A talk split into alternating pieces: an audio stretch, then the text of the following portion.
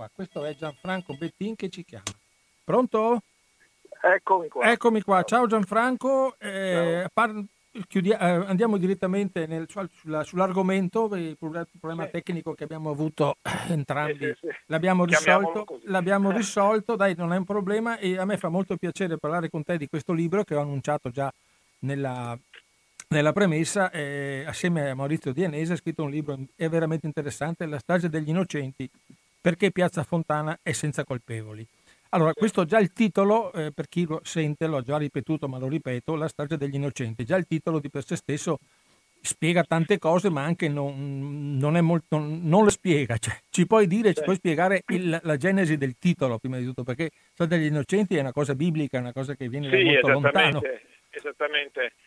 La strage degli innocenti vuol dire due cose. Una ovvia, cioè che sono morti degli innocenti in questa strage come in altre stragi efferate che sono avvenute in Italia. E questo è il significato più ovvio, diciamo, quello più evidente.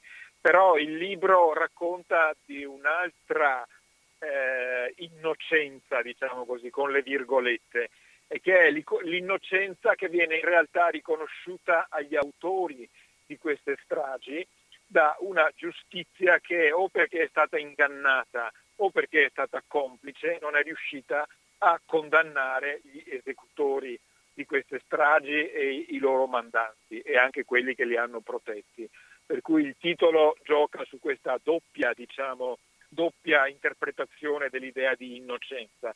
L'innocenza indubbia di chi è morto vittima di queste stragi e l'innocenza riconosciuta dall'incapacità dello Stato italiano di fare giustizia sugli autori e i mandanti di, questa stra- di queste stragi. Beh, lo Stato italiano, eh, io mi permetto di dire che è, stato, è, è l'entità, diciamo, il contenitore di tutto, però in questo Stato sono- han- hanno interagito diversi mh, apparati dello Stato, no? di cui Assolutamente. tu conosci molto bene quello che penso in- anche i nostri ascoltatori conosceranno, Certo. tutte le, le deviazioni, e tutte le mistificazioni, le- tutte le falsità che sono state elaborate contro Piazza Fontana e solo alla fine la magistratura è riuscita almeno a fare qualcosa.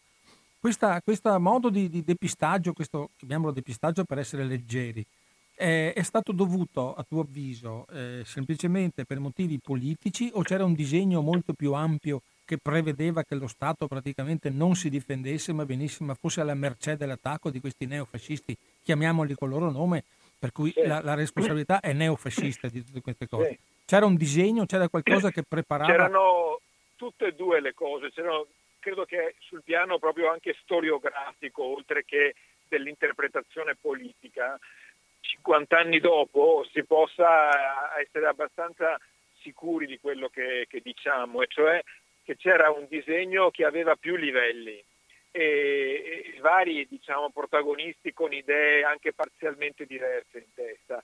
C'erano quelli che puntavano a un colpo di Stato e quindi una soluzione come quella greca in cui i militari hanno preso nel 67 il potere stroncando i movimenti popolari, i movimenti sindacali che chiedevano un rinnovamento, una svolta a sinistra, diciamo più riforme, più democrazia, più potere per il movimento operaio, e- e- eccetera.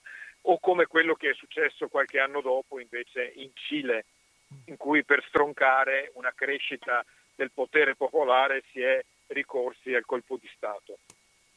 C'era chi voleva questo e- ed erano settori del- dell'esercito, settori dei servizi segreti, anzi la quasi totalità dei servizi segreti, i vertici di apparati importanti dello Stato, della polizia, dei carabinieri, settori del mondo politico, della de- democrazia cristiana in particolare, ma non solo, e anche se quello era il centro politico diciamo, del paese, c'erano settori del mondo imprenditoriale che hanno finanziato queste trame e naturalmente c'erano delle componenti dell'amministrazione americana che era, era ed è presente, ricordiamo che in quegli anni siamo negli anni della guerra fredda, no? siamo negli anni del confronto tra i blocchi dell'est e dell'ovest, un confronto molto caldo.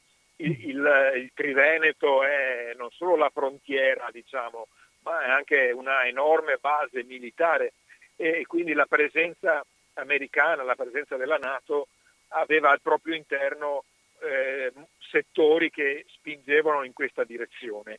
Però c'era anche chi premeva sulla situazione politica italiana semplicemente minacciando, evocando un colpo di Stato, non necessariamente puntando a compierlo.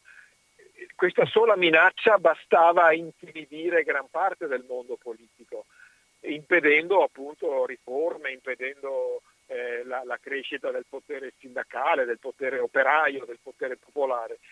E quindi tutti costoro hanno insieme spinto a una eh, stabilizzazione autoritaria, eh, a, a, consolidare una sorta di egemonia centrista sul sistema politico italiano, anche se non sono riusciti a fare il colpo di Stato. Però quelli che facevano le stragi puntavano decisamente al colpo di Stato. È solo la grande reazione popolare, sindacale, del movimento operaio, del, della sinistra che ha impedito che si arrivasse a quello e anche diciamo, componenti democratiche interne, interne allo Stato. Questo sicuramente ha resistito però la trama puntava decisamente alla svolta autoritaria. Ascoltami, dato che eh, inquadriamo sempre perché molte volte quando si parla di Piazza Fontana e, anne- e annessi e connessi si dimentica la stagione fondamentale dell'autunno caldo. Cioè stavamo eh, certo. vivendo, cioè, non, non, lo dico per...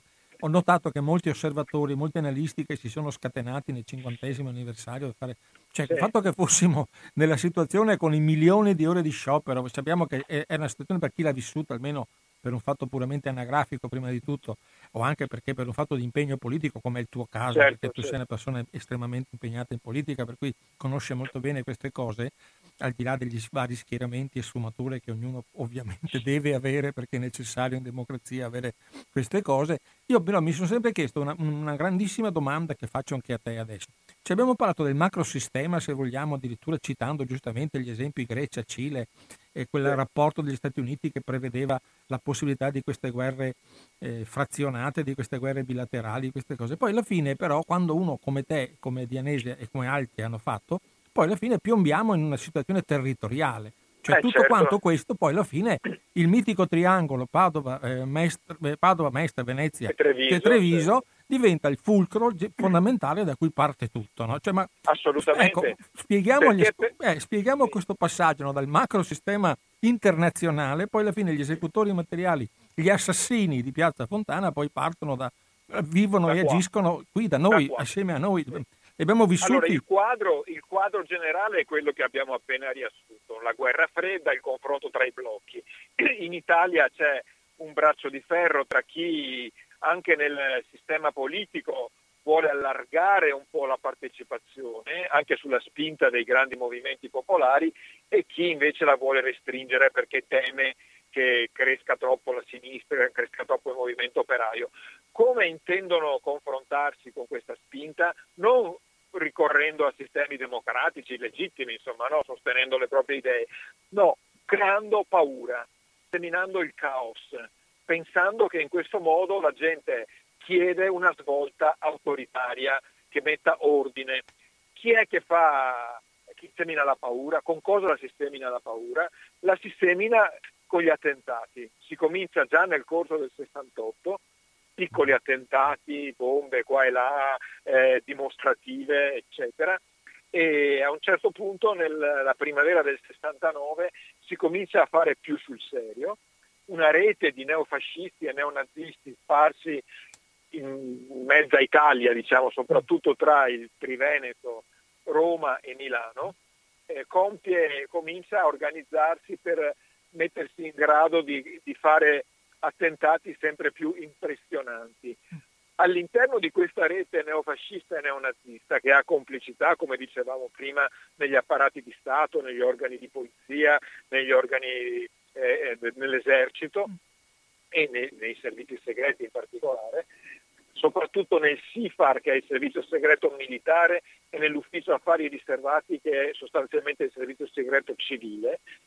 Un, all'interno di questa rete un gruppo in particolare si distingue per determinazione e per efferratezza, cioè per il fatto che non si tira indietro di fronte a nulla ed è il gruppo di ordine nuovo Veneto. È un gruppo guidato da un medico veneziano che si chiama Carlo Maria Maggi, che ha al proprio interno esponenti, come esponenti più rilevanti, diciamo, eh, Giovanni Ventura a Treviso e Franco Freda a Padova. Freda ha una propria autonomia anche di pensiero perché è un intellettuale, è più un neonazista che un neofascista, cioè non guarda con nostalgia al vecchio regime tramontato e abbattuto con, con la resistenza eh, nel 24 anni prima, diciamo del 69, mm. no, guarda più avanti a una sorta di neofascismo nuovo e diventa anche l'ispiratore di reti neonaziste che arriveranno fino a oggi, eh, rivisitando il pensiero di, di Evola e, e, e a, a, negli ultimi anni ponendosi come obiettivo stroncare l'immigrazione ed su questo punto si salda anche a componenti del nuovo leghismo, il mm. leghismo salviniano diciamo più recente. Infatti, no? scusa, cito semplicemente eh, Franco Freda, ottantenne, tra parentesi, ha battezzato. Salvini Salvatore della razza bianca, cioè non, ha, non demorde dopo tutto quello che è passato. Esattamente, tanto è for- vero che qualche anno fa riceve una nuova condanna per istigazione al razzismo, mm. quindi le, le, ha continuato anche dopo, diciamo. Mm. Tornando però a quegli anni, Freda, Ventura e un gruppo di più giovani sia a Padova che a, Mestre e Venezia, tra i quali eh, persone che diventeranno poi protagoniste di un lungo iter giudiziario come mm, Delfo Zorzi, eh, come il gruppo dei Padovani o come, Massi, come Tramonte che, che, che, verrà poi condannato insieme a Carlo Maria Maggi un paio d'anni fa come esecutore e coinvolto nella strage di Brescia del 74 che è parte di quella trama di cui stiamo parlando. Quindi eh, questo gruppo è il più determinato di tutti ed è questo gruppo che trasforma gli attentati dimostrativi in attentati sanguinari, cioè da attentati che dovevano far paura all'opinione pubblica creando dei danni soprattutto alle cose, in attentati in cui si possono uccidere delle persone, cosa che viene teorizzata dai, dal gruppo di Ordine Nuovo e viene praticata. Il salto di qualità è appunto la strage di Piazza Fontana del 12 dicembre 1969. La strage provoca certamente grande paura, grande inquietudine, grande sgomento, ma provoca anche una grande reazione. La prima grande manifestazione contro questa strategia stragista sono gli stessi funerali delle vittime di Piazza Fontana, quando Milano mette in piazza decine e decine di migliaia di persone, molte delle quali organizzate dal movimento sindacale, che impressionano per la loro determinazione, per la loro calma, ma anche per la loro volontà di reagire a questa eh, efferrata eh, strage. Mm. Quindi da lì comincia il ripensamento dell'intera strategia e comincia anche una fase nuova che avrà altre stragi con un segno però diverso. Quindi questo è la, eh, il punto di svolta in tutti i mm. sensi mm. insomma, del, della storia italiana eh, attorno appunto al 1969. Andando sul locale, perché questo libro, il vostro libro, perché siete due autori, eh, sì. Franco Bettin che è il telefono con noi e Maurizio Dianese che è l'altro giornalista che si occupa di... Avete fatto un lavoro che io ho eh, ritenuto, dopo aver letto per mia fortuna sfortuna in questi mesi parecchi libri su, sul cinquantenario e su Piazza Fontana, è un libro che è diventato, che può eh, servire veramente come, eh, per, perdonami l'accezione, come Bibbia sulle, sugli avvenimenti di, di, Piazza Fontana, perché la vostra ricostruzione è talmente precisa, circostanziata, lo dico per chi deve leggerlo questo libro, che è circostanziata addirittura sul punto che uno volendo si fa un giro turistico per Venezia ah, sì, certo. ed è una cosa che mi ha affascinato da un certo punto di vista, sul fatto che e questi personaggi neofascisti, tutta questa banda, no? questa banda e, e, c'entrano anche un po' di malavita, Cocis, eh, Vincenzo Piepino, il re dei ladri, eccetera. a un certo punto c'è persino la citazione dei ristoranti allo Scalinetto, dove si sono sì, trovati... che è un posto importante in questa storia. Ecco, infatti ci racconti così, eh, entriamo proprio veramente in questo, in questa analisi microscopica che avete fatto, cioè micro, col microscopio, non microscopio, chiedo scusa, avete usato il microscopio, una lente di ingrandimento sì, enorme, sì, in cui citate persino dove si trovavano questi, questi, neofascisti, questo gruppo, con nome, cognomi, lavoro, dove abitavano, il numero di telefono. Cioè, questo te lo dico perché poi a un certo punto ho scoperto che vi hanno anche querelato per il libro precedente che avete, che avete Però, pubblicato sì, sì, con, con, la... Con la sempre con Feltrinelli. Sempre con Feltrinelli, la, la, la, strage. Ecco, ma come, come, siete arrivati a questa ricostruzione? Oserei Beh. dire, mi, mi perdoni, perdonami il termine, poliziesca, sembrerebbe un rapporto di polizia giudiziaria. Sì, abbiamo, ci siamo ispirati infatti per la eh, precisione a, a, questo tipo di, di report. Beh, eh, usando molto i materiali giudiziari ovviamente, ma usando eh, interviste a testimoni. In questo mi sono molto trovato dell'esperienza di cronista, di segugio, diciamo, della cronaca di Dianese, che è un giornalista di cronaca, soprattutto di cronaca nera e giudiziaria, oltre che un intellettuale con grande passione civile, insomma, no? e, e quindi suo contributo è stato fondamentale. È un cronista di quelli che consumano le scarpe, che vanno a vedere i luoghi, no?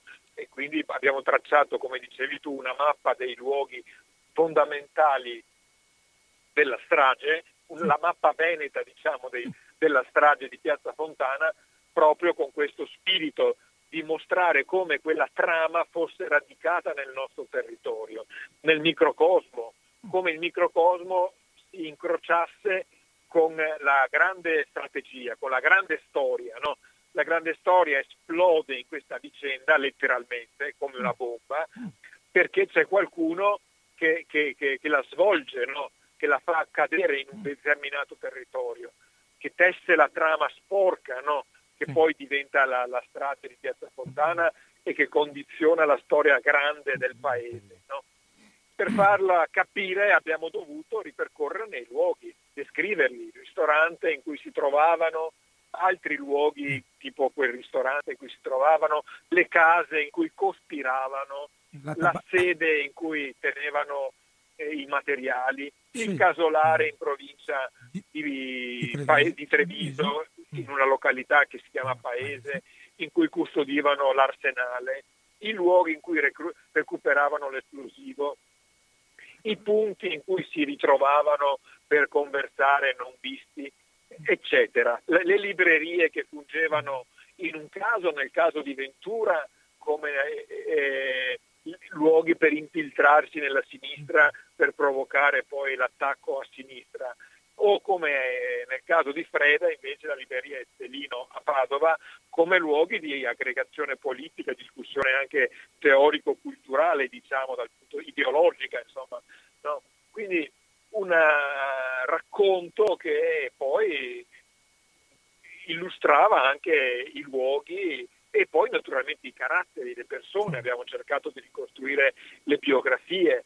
Come è fatta la testa di uno che è in mm. grado di accettare di mettere una bomba in una banca, in una stazione, dopo aver visto in faccia le persone che esatto. avrebbe straziato con questa bomba? che rif- testa ha esatto. uno così? Esatto, la stessa riflessione che mi sono fatto io nella trasmissione precedente. Infatti eh, mi rimane sempre questo, questo dubbio questo, questo, modo di analizzare l'individuo che vede, guarda in faccia le persone che poi mettendo esatto. la valigetta sa che da lì a quarto d'ora Esattamente, sa che le distruggerà. Esatto. Vede che ci sono anche dei ragazzini, perché ci mm. sono anche dei ragazzini mm. che sono morti, nella, che sono stati straziati nella strage di Piazza. Fontana, mm. oltre che i, i commercianti, mm. i salariati agricoli, gli imprenditori agricoli che nella Banca Nazionale dell'Agricoltura per l'appunto stavano facendo le loro operazioni di fine settimana, no? oppure nella strage di, di, di, Brescia la gente eh, radunata in una manifestazione sindacale o nella strage di Bologna in cui l'altro giorno, quella del 2 agosto 80, è stato condannato ancora uno, ancora un neofascista legato alla trama veneta perché all'epoca Cavallini viveva a Treviso ed era insieme a Giusva Fioravanti, a Francesca Mambro e agli altri della trama, si incontra con Disilio mm. il pentito che mette il giudice Guido Salvini sulle tracce del gruppo mestrino e veneziano dopo che per quasi vent'anni era rimasto, anzi per più di vent'anni, era rimasto nascosto, occulto. No? È una mm. trama che si snoda e, va, e arriva appunto fino al 1980, non, mm. arriva, no, non finisce con, certo. con Piazza Fontana. Che, che faccia, che testa qualcuno che, che, è in grado di, di, mettere una bomba guardando in faccia le persone che ammazzerà o a cui distruggerà la vita in ogni caso. Questo ci siamo domandati e abbiamo provato a raccontarlo. Infatti l'avete raccontato talmente bene che, è, che il vostro libro ripeto, è di una precisione eh, veramente, eh, come si può dire, millimetrica nel raccontare queste cose, al punto che io per la prima volta, e questo ve ne devo rendere atto perché, ripeto, avendo avuto una certa formazione in questi ultimi mesi nel settore, potrei, non dico scrivere un libro, ma diciamo, potrei introdurmi nel vostro lavoro come, come consulente esterno, voi avete citato una cosa che mi ha fatto impressione da un punto di vista puramente tecnico, quando vi mettete a parlare di esplosivi, ovviamente nei rapporti di polizia, anche immagino che voi non siate come me degli esperti di esplosivi. Degli artificieri, degli artificieri no. non lo siamo, però, però forza, siamo informati. Esatto, a forza di leggere diventiamo un po', un po' artificieri.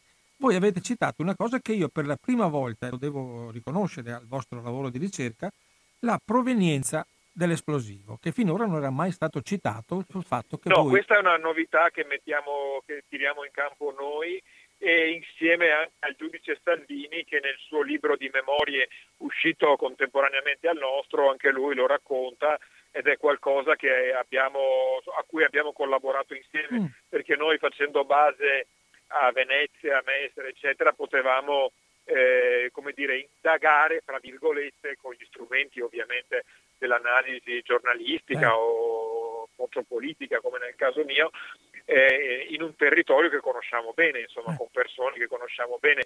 E, e da lì emerge questa eh, possibilità che l'esplosivo di Piazza Fontana sia in realtà costituito da un mix. Finora si tendeva a pensare che fosse o di provenienza per dire gladio, no? cioè il, l'esplosivo che era custodito nei nasco, no? nei nascondigli mm. della rete di gladio, o di provenienza NATO, soprattutto tedesca, o di provenienza eh, diciamo autoprocuratasi da, da, dal gruppo neofascista che si procurava l'esplosivo per, per esempio gli attentati preparatori di Piazza Fontana recuperandolo dalle cave, dalle cave. No? Sì, esatto. e, che, e, quindi tutta questa roba era custodita a paese o in un deposito vicino al ristorante Lo Scalinetto di cui abbiamo parlato prima a Venezia. Scusa, scusa, no? esiste ancora lo Scalinetto? Esiste ancora un'altra gestione naturalmente, che non sia è, la signora... è abbastanza uguale a, a, all'epoca. Eh. È, vicino, è, vicino, a San Marco, tra l'altro, un posto bello, un bel ristorante, vale la pena di andarci a mangiare, diciamo che si mangia bene, eh, però non c'entra nulla ovviamente con... Sì, ovvio, però l'idea, l'idea, che sia stata la base operativa, ah, sì. persino nel, voi citate persino il numero adesso io non lo, non lo dico sì, perché dovete leggere il libro, il numero del magazzino dove venivano nascosti le armi. Il magazzino era attaccato. Attaccato, era sì, era, era una, una dependenza del ristorante. Scusa l'interruzione. Nel ristorante avevano una specie di retrobottega in cui si trovavano Carlo Maria Maggi e i suoi camerati, diciamo, mm, certo. ed era anche un ritrovo mala, di una certa mala locale con cui esistevano frequentissimi interscambi tra i fascisti veneziani e, e la mala locale. E in quel eh, deposito attiguo al ristorante c'era anche il deposito custodiva anche esplosivo, armi, eccetera. Mm. Ecco, si tendeva a pensare che fosse una di queste componenti di, queste provenienze, in realtà con ogni probabilità, anche dalle testimonianze di Digilio, mm-hmm. cioè dell'armiere, dell'armiere, vero e proprio sì. della, de, del, della banda, insomma, mm. della, dell'organizzazione neofascista, eh, è più probabile che si tratti di un mix, eh, un esplosivo costituito da un mix di provenienze, una delle quali era questa eh, ex jugoslava, diciamo, mm. il, il, il Vitevitz, un, mm. un, esplosivo prodotto da una fabbrica a Vitez, in una località appunto ex jugoslava, eh, di provenienza ustash, cioè i neofascisti sostanzialmente jugoslavi di allora, che avevano rapporti abbastanza frequenti con i nostri mm. e che hanno rifornito di, di esplosivo. Eh, quando Di Giglio, pochi giorni prima di Piazza Fontana, secondo la sua testimonianza, incontra in una località vicino al Canal Salso, nel centro di Mestre, eh. Delfo Zorzi e Giampiero Mariga, che guida l'auto, eh, secondo lui gli mostrano mm. questo esplosivo che è un esplosivo che lui sostiene essere partirà la notte stessa prima per Padova dove viene collocato in un'automobile più affidabile della vecchia macchina di Carlo Maria Maggi e portata sempre secondo Vigilio da, da Mariga e da Zorzi arriverà poi a, a Milano. Milano per essere insieme al gruppo milanese poi collocata nei due attentati, uno purtroppo riuscito, quello di Piazza Fontana, e quello alla banca commerciale che invece fallisce perché la bomba non esplode il 12 dicembre. Un'altra parte invece va a Roma dove eh, provoca gli altri attentati, ce ne sono altri, altri tre a Roma e, e fanno solo danni alle cose. La differenza è che gli attentati milanesi, sia quello fallito sia quello riuscito, sono eseguiti da Ordine Nuovo Veneto che vuole fare i morti, vuole fare la strage, vuole compiere il salto di qualità.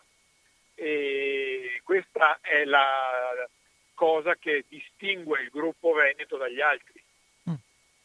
Che anche per efferatezza a questo punto, visto per il eh discorso sì, che loro... loro puntano te- direttamente alla strage. Ma puntano direttamente alla strage. Mm, cerchiamo di fare sempre un po' di apertura a, a chi ascolta, chiaramente, oltre che fra noi due.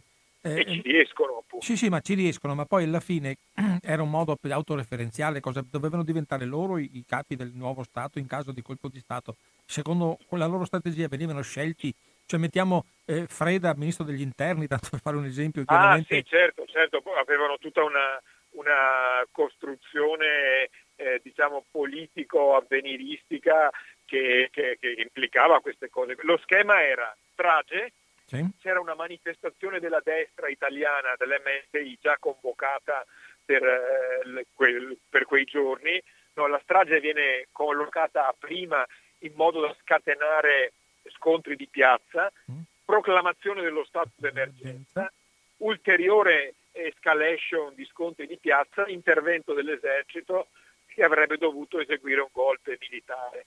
Il, eh, quello che rompe i piani è di questa forzatura è che una parte del ceto politico stesso eh, si rifiuta di seguire questa strada.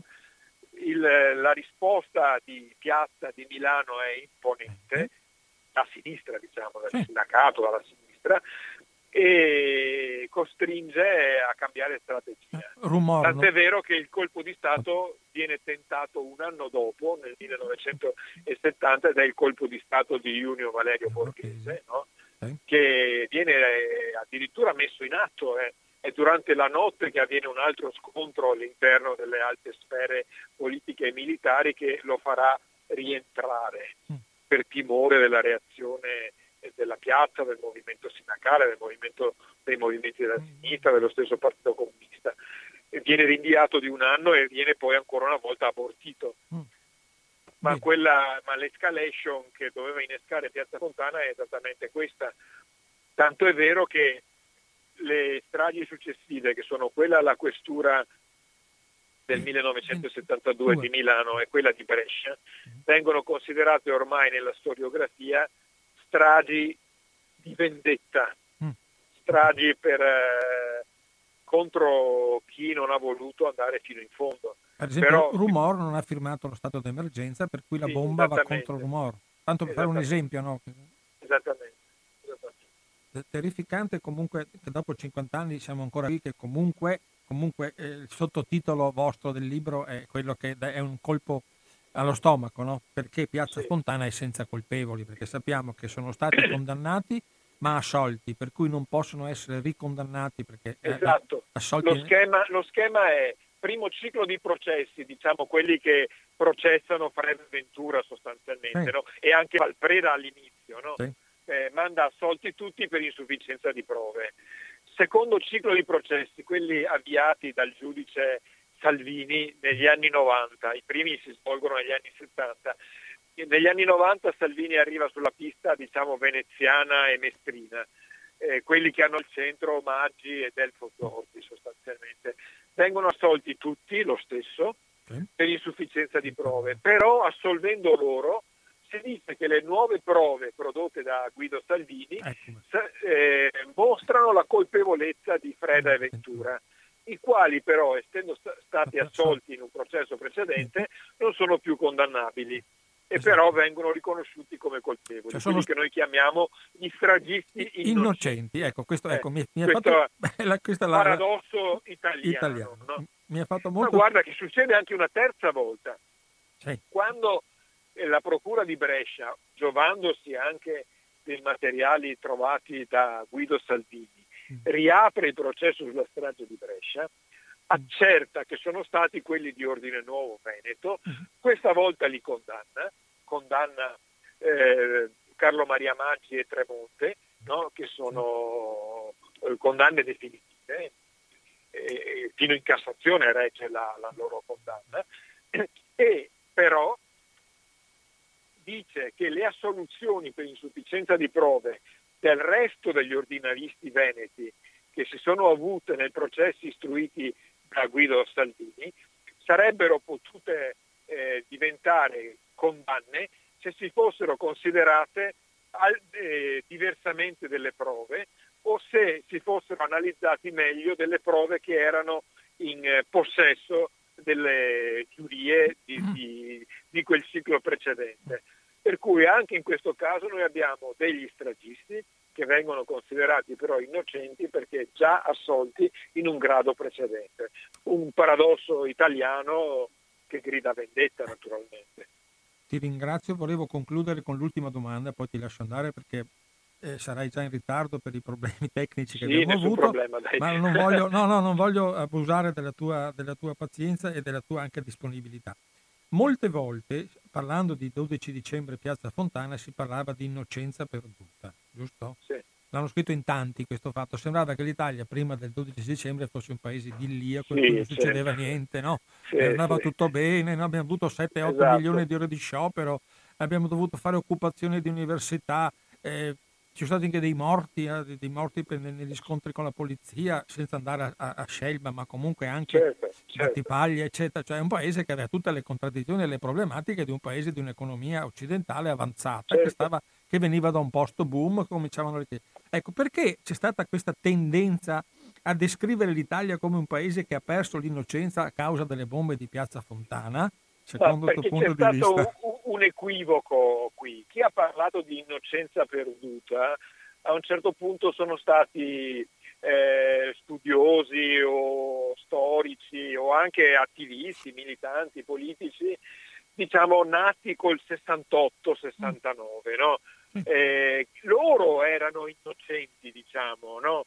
e si scontrano con la rivelazione di uno Stato in, che ha nel proprio cuore di tenebra, diciamo, mm. eh, invece eh, delle colpe che, che, non nascono con Piazza Fontana, che vengono da ben prima. No? Esatto. Si è voluta fare una sorta di confusione, come se qualcuno avesse corrotto o sporcato uno Stato che fino a Piazza Fontana era pulito, ma è uno Stato che nasce per dirti nell'immediato dopoguerra con la strage di Portella della Ginestra, no?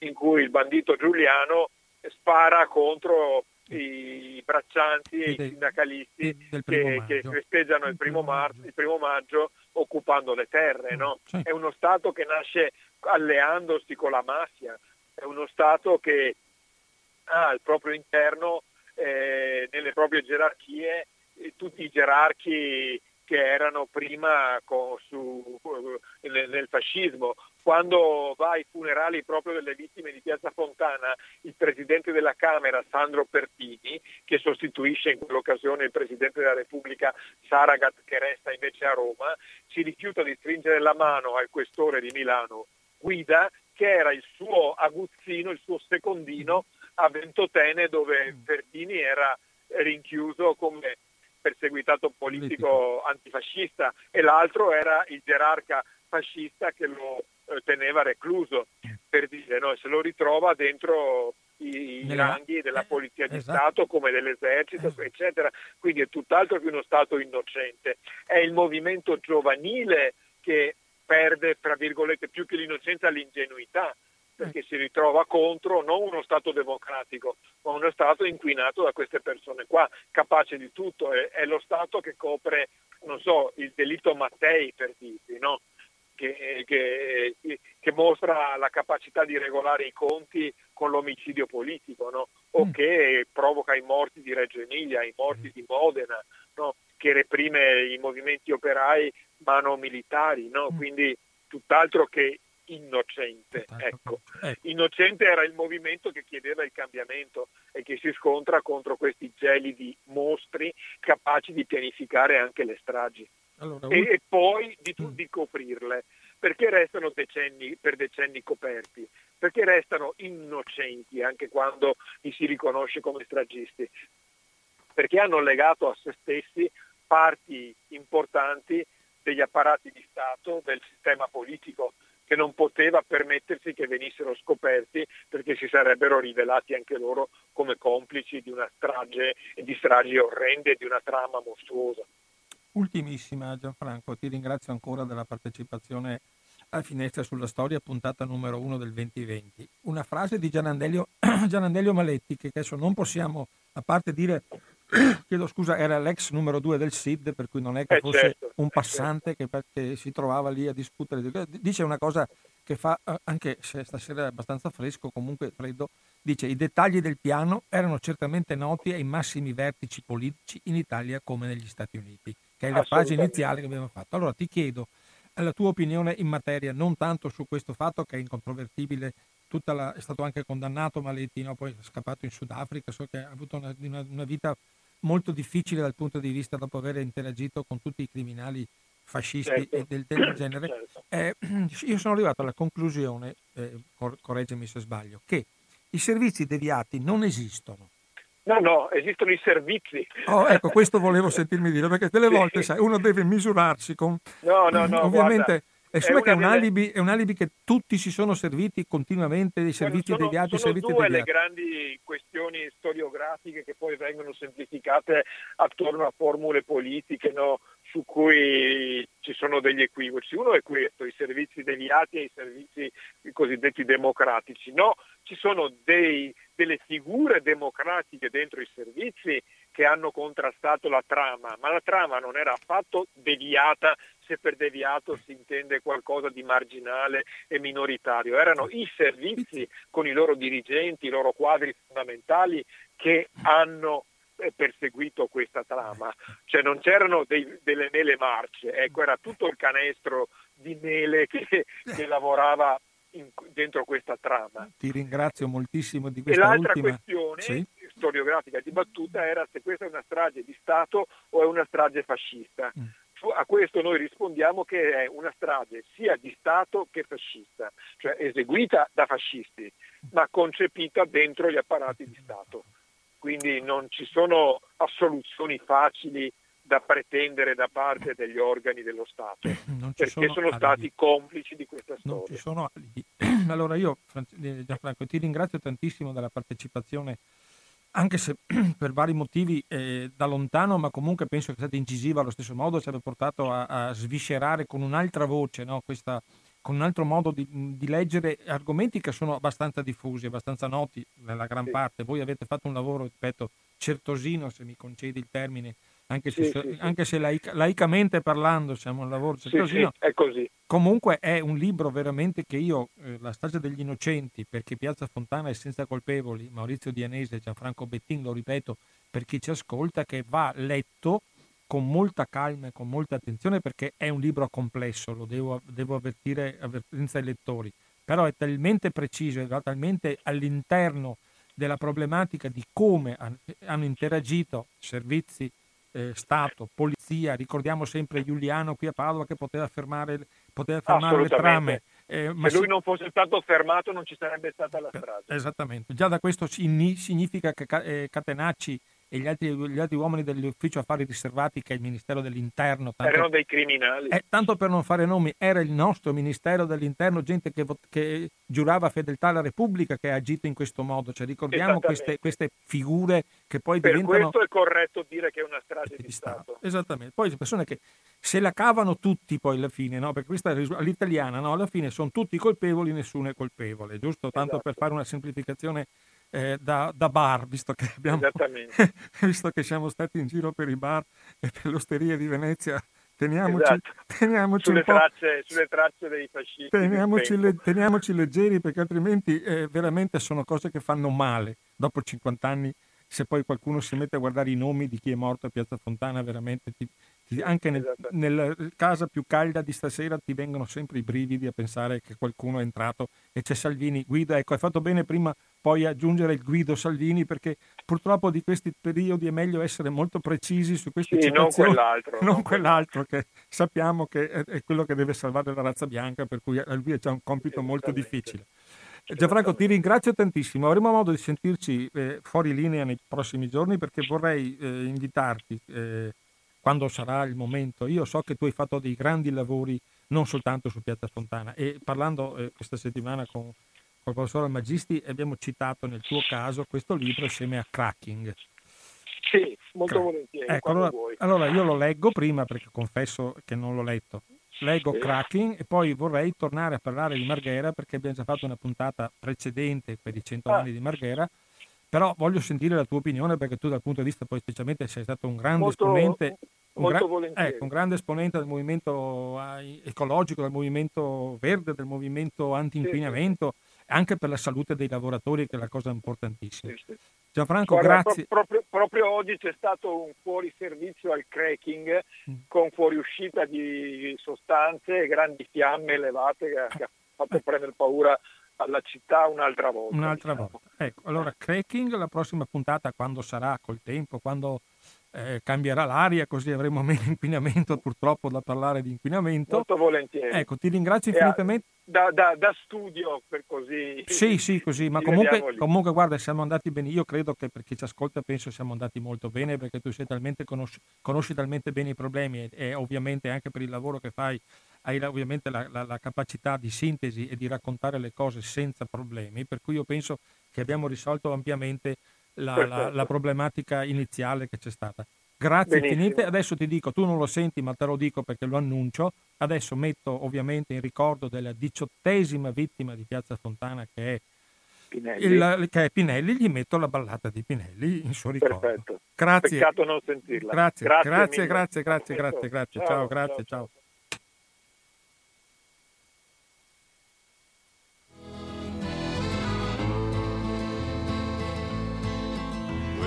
Sera a Milano era caldo, ma che caldo, che caldo lì va giù.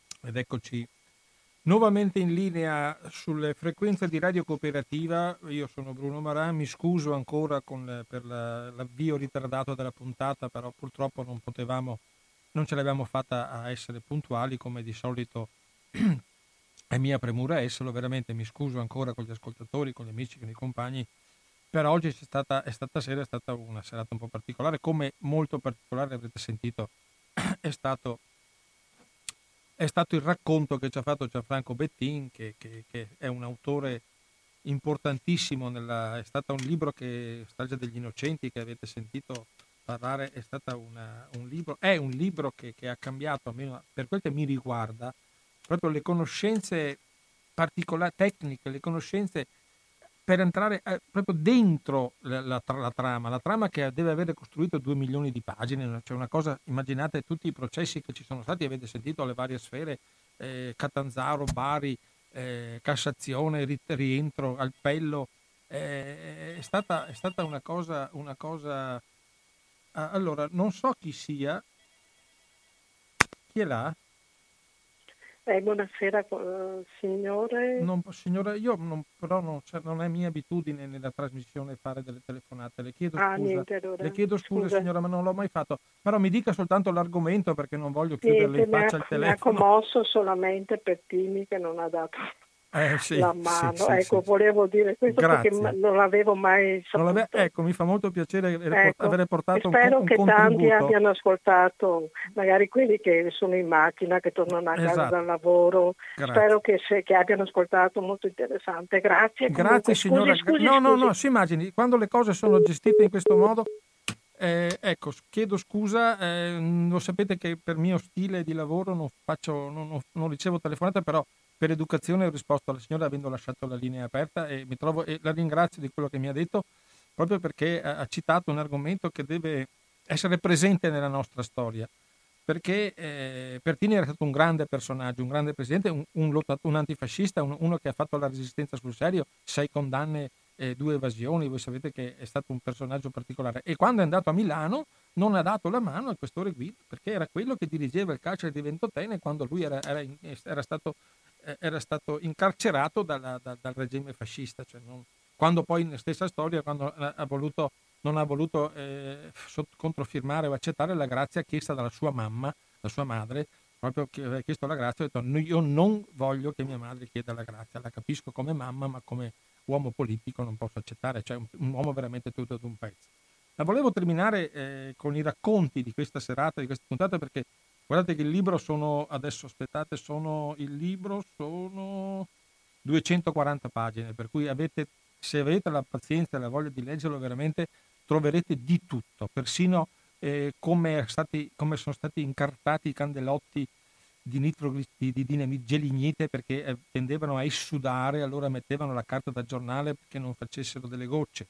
E la marca delle- degli orologi che venivano usati, la marca delle valigette di ferro che venivano comprate, le la marca delle valigette comprate a Padova, in vali- dalla valigeria Duomo da Franco Freda, riconosciuto poi, e voi sapete, avrò raccontato che l'hanno messo ovviamente perché non fosse riconosciuto nel confronto alla- all'americana che è stato fatto a Milano, cioè hanno messo persone completamente diverse, come quando hanno fatto il riconoscimento di Valpreda, tutti vestiti bianchi eleganti e lui con la barba lunga da tre giorni, da tre giorni di, di- di camera di sicurezza, ovviamente era ovvio che, che la, la gente ha puntato, ha puntato su Valpreda.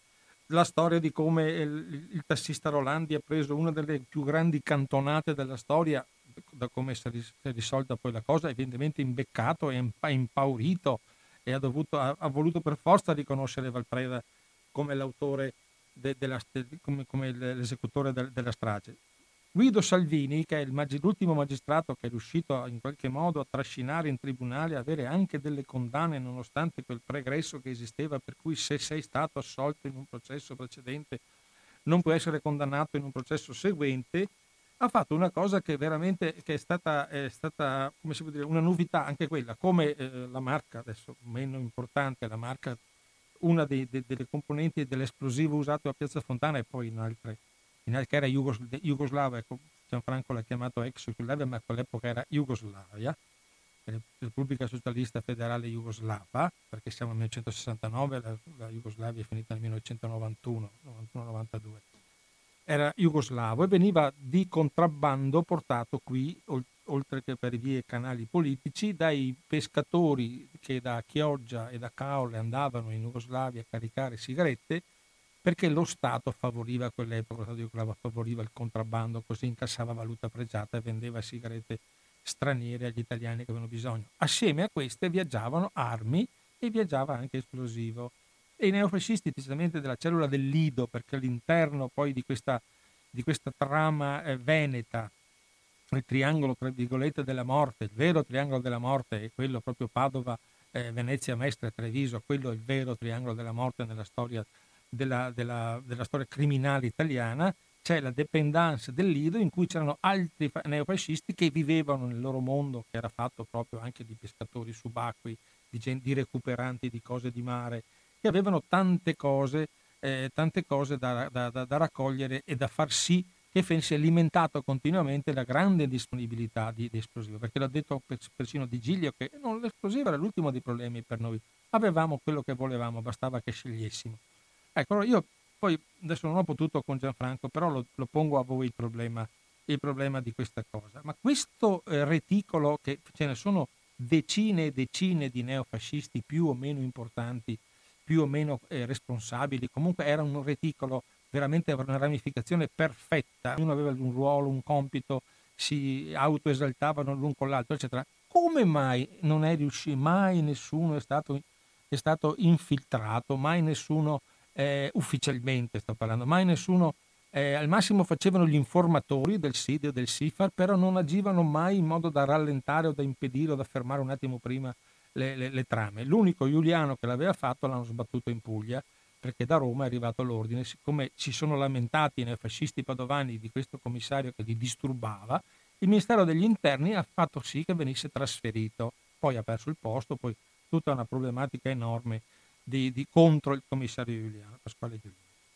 Questo fatto veneto, che noi poi andavano a paese nel casolare, avevano le armi, avevano le munizioni, eh, cercavano, nascondevano gli esplosivi, c'era questo via vai di automobili anche di bassa qualità, perché Carlo Maria Maggi aveva una 1100, infatti è andato a Milano con un'altra macchina, con la Mercedes di, di, un, di un eh, membro, di un iscritto al movimento sociale, tanto per non fare nomi della parte politica, usato, ha prestato la sua Mercedes perché era più molleggiata, avevano paura che gli esplosivi eh, sottoposti a sobbalzi stradali avessero qualche problema. Allora hanno cambiato macchina a Padova, sono andati a Milano, poi a Milano qualcuno deve aver portato questa famosa valigetta comperata in piazza del Duomo a Padova, riempita con una, eh, una cassetta metallica Gewiss, con dentro l'esplosivo che magari veniva dalla Jugoslavia, con, orolo- con i timer comperati da Freda, eh, con gli orologi marca Rula, cioè, c'è tutto scritto, tutto quello che volete immaginare e volete sapere su, su, Piazza Fontana e Piazza della Loggia e tutto quanto la problematica interna ed esterna ai movimenti neofascisti o fascisti o nazisti, diamogli l'etichetta che più vi, vi aggrada, eh, come mai nessuno ha mai visto niente, nessuno sapeva niente, nessuno ha voluto vedere niente? È stato proprio un agire per anni indisturbati in cui venivano monitorati dai, dagli, dagli informatori, dagli infiltrati del SID e del SIPAR, che però li lasciava fare, stranamente. L'organo previ, preposto a difendere l'integrità eh, dei cittadini, l'ordine pubblico, ma anche la salute e l'integrità dei cittadini, andava avanti sempre i soliti, ripeto, infiltrati, che magari poi erano quelli che agivano molte volte, facevano il doppio giocchismo, Giannettini, c'era tanta gente che aveva molti ruoli ed erano quasi tutti in busta paga del Ministero degli Interni o della Difesa, tanto sempre per restare circostanziati nostri, alle nostre sfere dello Stato, queste persone tranquillamente agivano per anni, hanno agito prima, durante e dopo il 12 dicembre 69, perché purtroppo la nostra storia stragista sapete che è arrivata fino al 2 agosto 1980, non è che è durata 15 giorni e poi questi si sono, sono stancati e hanno smesso di lavorare. E c'è stato, ha fatto che l'ultimo neofascista Cavallini, Gilberto, è stato condannato due giorni fa per la strage di Piazza Fontana per aver dato supporto logistico agli esecutori materiali Mambro e Fioravanti. Addirittura li ha, li ha ospitati a Villorba dove abitavano. Cioè questa è una sentenza proprio, cioè non è che sia un capriccio di un qualcuno, ma c'è un qualcuno che ha lavorato fino in fondo proprio per cercare di aggirare quella, quella schermo protettivo che la magistratura magari molte volte anche dal punto di vista puramente tecnico, aveva messo attorno a tutta questa rete di neofascisti, fatta di assoluzioni per insufficienza di prove, di rinvii a giudizio, di cassazioni che poi cancellavano le sentenze e tutto un meccanismo perverso. Fatto sta che l'uomo, per me, il più importante della magistratura che ha lavorato su Piazza Fontana è Guido Salvini.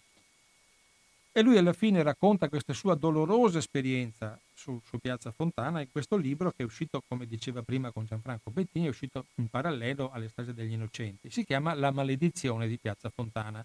Guido Salvini, Chiare lettere, la cui un incipit, se volete, di questo libro potrebbe essere se un nuovo processo venisse celebrato oggi, con i dati contenuti in questo libro, che sono il suo lavoro di magistrato e non è che si è inventato niente, è probabile che i responsabili della strage di Piazza Fontana avrebbero tutti un nome o quasi.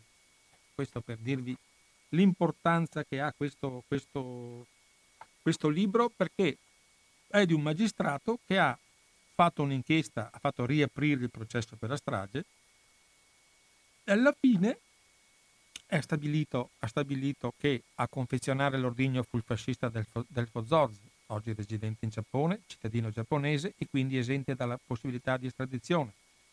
Nel giugno 2005 la Cassazione ha confermato la soluzione di neofascisti imputati per la strage, sostenendo che i colpevoli erano quelli del primo processo, ma essendo stati già assolti per lo stesso reato, non potevano essere di nuovo processati. È del settembre 2008 quando un, eh, un ex fascista di ordine nuovo padovano, in cui Salvini in questo momento non fa il nome anche perché vi rinviamo a leggere il libro, scrive una lettera a questo magistrato. La prego contattarmi personalmente per novità su Piazza Fontana. È il primo passo di una puntigliosa inchiesta, a questo punto privata, da parte dell'ex magistrato. Una vera e propria ricerca degli uomini di Piazza Fontana, i nomi e le storie dei terroristi sfuggiti alla giustizia un documentato atto d'accusa contro una parte della magistratura, le sue responsabilità e inadempienze che farà discutere. Nel corso di dieci anni Guido Salvini è tornato a parlare con le sue vecchie fonti, ne ha trovate di nuove, ha smontato le bugie e gli alibi che avevano messo in difficoltà le accuse e raccolto elementi e riscontri a carico di soggetti mai sfiorati dalle indagini. Una domanda su tutte. Chi era il giovanissimo neofascista che quel pomeriggio d'inverno sarebbe entrato in azione alla Banca Nazionale dell'Agricoltura di Piazza Fontana a Milano? Cosa aveva da raccontare la fonte turco del SID insabbiata in tutta fretta per ordine dei vertici dei servizi segreti?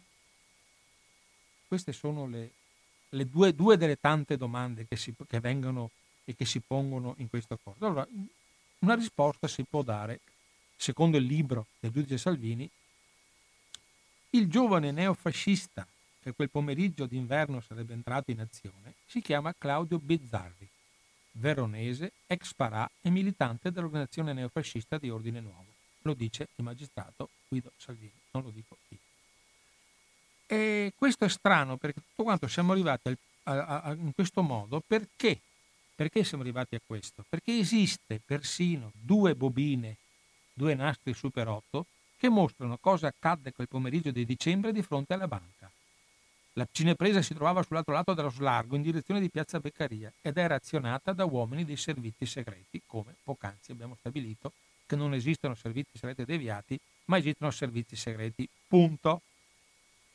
Nella seconda bobina si vede un camion con cassone telato e targa romana, il camion passa davanti alla banca, si ferma. Viene allungata una borsa, un uomo la prende e entra all'interno dell'edificio. Quindi il camion riparte, fa un lungo giro, si vede l'esplosione, poi di nuovo il camion che ripassa una seconda volta di fronte alla banca, come a verificare che tutto sia andato bene. Fu una scena orribile che non dimenticherò mai.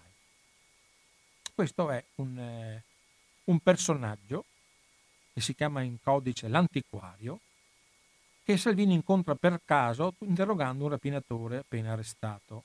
Allora Salvini, che è una persona dotata, Guido Salvini, di una, poten- di una forza eh, di una forza inquisitoria eh, particolare, cioè riesce a mettere in fila le notizie, le, le nozioni, le notizie di reato, eccetera, e, e fa in modo che un, un, racconto preciso e puntuale, stradocumentato, appare chiaro come giudici elevati per anni a magistrati simbolo di questa ansia di verità abbiano fatto di tutto e di più per applicare il noto motto manzoniano troncare, sopire. Per esempio su tutti il libro che è uscito con Pietro Calogero, che anche lui si è occupato all'inizio delle trame nere padovane, quando, quando entravano in azione i servizi non lo facevano per aiutare il magistrato competente per, per il reato, ma per cancellare, per depistare, per occultare le prove.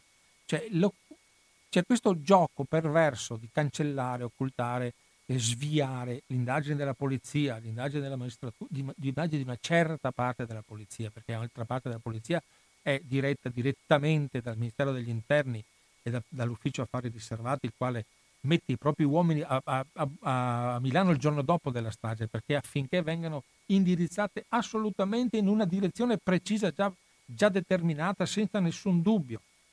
Poi c'è stato questo problema all'interno della magistratura.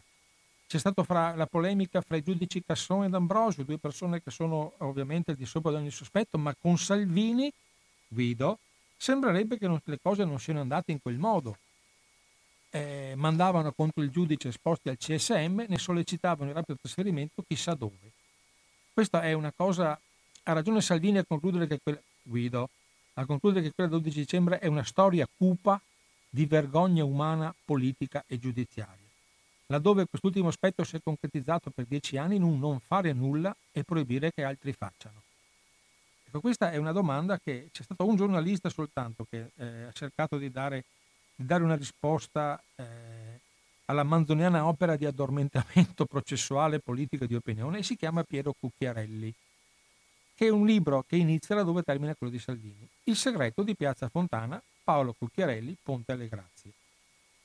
Per cui eh, qui abbiamo eh, addirittura che i depistaggi, eh, gli ostacoli alla, alle inchieste, eh, un'opera di denigrazione, non solo professionale, spesso anche personale del lavoro di Cucchiarelli, si è distinta proprio alla sinistra, pressoché ogni sua componente, reduce piddini, centri sociali e presunti maître à penser del giornalismo democratico e progressista. Non è quello che è appena morto, tanto per la cronaca. Un solo esempio incredibile ma vero. Su Repubblica, del, su Repubblica dell'1 aprile 2012 il senatore Miguel Gottor, democratico, scrisse che il libro di Cucchiarelli non andava manco criticato, non se ne doveva parlare proprio. Questo è l'atteggiamento che abbiamo avuto da tante persone che hanno interagito in questo, in questo mistero, in questa eh, montagna che ha partorito eh, al di là de, de la, delle 17 più 1, 18 morti sul piazzo del, dell'attentato, che poi ha costruito tutto questo meccanismo perverso che poi è sfociato quando siamo arrivati a sapere qualcosa di più, con lotte infinite, con difficoltà enormi per cercare di smontare i teoremi prefabbricati che continuamente venivano riproposti, con i tentativi continui di mascherare le infiltrazioni del, nell'interno delle, delle, trame eversive, di, di, di, depistare in modo che i magistrati non, certi magistrati non potessero fare il loro lavoro, in modo che ci sia una continua perversa azione affinché i cittadini, la Repubblica Italiana non dovesse essere a conoscenza di quello che è accaduto da parte di strutture interne che, ripeto, facevano parte dello Stato democratico, non erano strutture eh, contaminate ufficialmente dal, dal, tentativo colpista, dovevano essere strutture che lavoravano per la nostra difesa, per, nostro, per la nostra tranquillità, per il nostro benessere affinché non ci fossero... E sono persone che invece hanno agito per anni per fare esattamente l'opposto, oltre che provocare le stragi, fare in modo che nessuno venga a conoscenza, perché le stragi poi sono state, sono state infiltrate dalla mafia, voi sapete che in questi giorni eh, è, stata, è stata l'anniversario della, della 40 anni dopo eh, della, della, morte di Piersanti Mattarello. Un delitto eh, in cui è un altro mistero palermitano anche quello. Qui abbiamo ipotesi, dopo 40 anni siamo ancora ipotesi su un unico assassino di due politici della DC addirittura la stessa arma dovrebbe, che ha sparato a Piersanti Mattarella potrebbe essere la stessa arma che ha ucciso il segretario provinciale della, della Democrazia Cristiana Reina, la pista di un legame fra due delitti, cioè siamo al 4 gennaio 2020, l'attentato è stato, è stato del 6 gennaio 1980. Un'arma dello stesso calibro, una 38, entrambi i killer sono rimasti sconosciuti. Poi c'è uno che dice che Vidi il killer di Mattarella e lo inseguii con la Vespa, non scorderò il suo ghigno. Cioè noi siamo ancora, ancora dopo 40 anni, dopo 50 anni, adesso abbiamo Piazza Fontana fra qualche mese, purtroppo col 1980, è uno dei grandi capitoli che persino Giovanni Falcone si è occupato della, della, della collusione fra mafia e versione di destra la stessa eh, versione di destra e mafia che aveva cominciato ad agire il primo maggio del 47 a Portella della Ginestra, come dicevamo poc'anzi. Qui hanno riaperto l'ultima inchiesta sull'omicidio del presidente della regione siciliana. Oggi è un consulente, eh, Roberto Tartaglia, è un consulente della Commissione parlamentare antimafia. Nel 1988, in un'audizione di recente segretata, il giudice Falcone disse delle parole su cui bisognerebbe riflettere nell'eventuale convergenza di interessi potrebbe, dice significare altre saldature e soprattutto la necessità di rifare la storia di certe vicende del nostro paese, anche da tempi assai lontani. Ecco, questo è, è, è il, il, meccanismo, il solito meccanismo italiano per cui a ogni dra- dramma deve corrispondere una, una palude di, di, di infiltrazioni, di, di staggi, di silenzi, di cose scritte ma non dette, di, di documenti che poi spariscono, di prove che vengono, che vengono eh, assolutamente non vengono prese in considerazione. Faccio un esempio, la testimone che ha venduto le, le valigette a, a, Freda in piazza del Duomo a Padova è stata sentita dopo tre anni dalla, dalla questura. E ovviamente quando sono andati a, a, a confronto fatto, hanno fatto in modo che non venisse riconosciuto Freda. Faccio un esempio, un esempio semplicissimo, così dire dal punto di vista investigativo quasi banale. No? Abbiamo la prova provata che questo compra le valigette, però facciamo in modo che la, la, la signora che aveva venduto le valigette non possa riconoscere chi è stato. Cioè, qui abbiamo eh, ucciso, abbiamo fatto morire a colpi di pistola il giorno dell'Epifania del, del, del gennaio 80, eh, del gennaio 80 sì, il, il presidente della regione, eh, dell'Assemblea regionale siciliana, Piersanti Mattarella che era semplicemente colpevole di aver interrotto o di voler interrompere un meccanismo perverso sugli appalti e far sì che in Sicilia nascesse un nuovo un New Deal che, lo porta, che portasse l'isola veramente a riprendersi dalle, dagli ataviche eh, mancanze, dalle ataviche arretratezze. Ovviamente dopo pochi, pochi, mesi, perché ha fatto solo due anni di, di, di, di presidenza, è, stata, è, stato ucciso a colpi di pistola da, da, un killer che ovviamente è rimasto sconosciuto. Eh, killer è sempre, è sempre una brava persona che passa di là per caso e non deve mai eh, essere riconosciuto colpevole, come colui il quale va dentro nella valigetta, mette la valigetta dentro a Piazza Fontana, come diciamo poc'anzi, e come io sostengo, ha visto le persone che di lì a dieci minuti aveva fatto esplodere, le ha viste. Pensate al livello di fanatismo, di follia che occorre per avere questa, questa scelta eh, eh, criminale, cioè non ci sono altri modi per definirla. Non esiste, non esiste, la parte politica che giustifica questo. Quello è un criminale e addirittura dopo, dopo 50 anni abbiamo anche il nome e cognome. Eh, Ordino Vista Veronese, lo dice Guido Salvini, cioè non è che qui stiamo parlando di uno che passa di là per caso. E poi c'è il senatore eh, Piero, Pietro Grasso, eh, ovviamente era il, sosti- pensate, era il sostituto procuratore di turno che avviò le prime indagini. Pietro Grasso, che poi è diventato è un uomo politico, è diventato eh, Presidente del Senato. In quella stessa eh, quella stessa immagine che molte volte abbiamo visto, si sono trovati vicini Pietro Grasso, sostituto procuratore, Sergio Mattarella, fratello della vittima, cioè due persone che poi hanno ricoperto incarichi 1 e 2 della Repubblica dopo, dopo 40 anni. Grasso al Senato, Mattarella Sergio alla, alla Presidenza della Repubblica. Erano lì assieme e quel giorno erano lì assieme. Eh, Piersanti Mattarella dice, dice Pietro Grasso, L'uomo che voleva cambiare la Sicilia dava fastidio al sistema di potere politico mafioso che governava l'isola, da Lima ai cugini Salvo a Ciancimino. Io non credo alla pista dei killer neri, non vedo elementi concreti, non ci credeva neanche Falcone fino in fondo e oggi abbiamo ulteriori elementi su cui riflettere. Come sempre, ognuno ha le proprie opinioni. C'è chi dice che c'era una connivenza eh, mafio, mafio, mafio fascista e che invece come Pietro Grasso, che per carità ha i suoi buoni motivi e le sue conoscenze, per dire che invece l'omicidio è nato all'interno della democrazia cristiana. Addirittura su un articolo di Salvo Palazzolo sulla Repubblica, Grasso dice quando il boss chiese a Andreotti di fermare Piersanti. Sì, cioè non una cosa qualsiasi. C'è stata una riunione nell'estate del 79 c'era anche Giulio Andreotti a cui fu chiesto di intervenire per fermare Mattarella, due mesi dopo l'assassinio. Mannoia fu testimone di un nuovo incontro fra Andreotti, Bontade e altri mafiosi. Questa volta il Presidente della Consiglio era sceso in Sicilia per chiedere chiarimenti sulla morte di Mattarella e la risposta del boss fu severa. In Sicilia comandiamo noi. Se non volete cancellare la DC dal sud, sappiatevi regolare. Ecco, questo è il modo per finire questa puntata che, ripeto, mi scuso che ha avuto un avvio un po', eh, un po difficile, un po' eh, comple- problematico, un po' come si può dire, con qualche problema che noi abbiamo cercato di risolvere attraverso anche le capacità eh, di, di, di, Gianfranco Bettin di parlarci di queste cose che, con la sua profonda conoscenza del, del settore. Per cui io adesso chiuderei la trasmissione qui.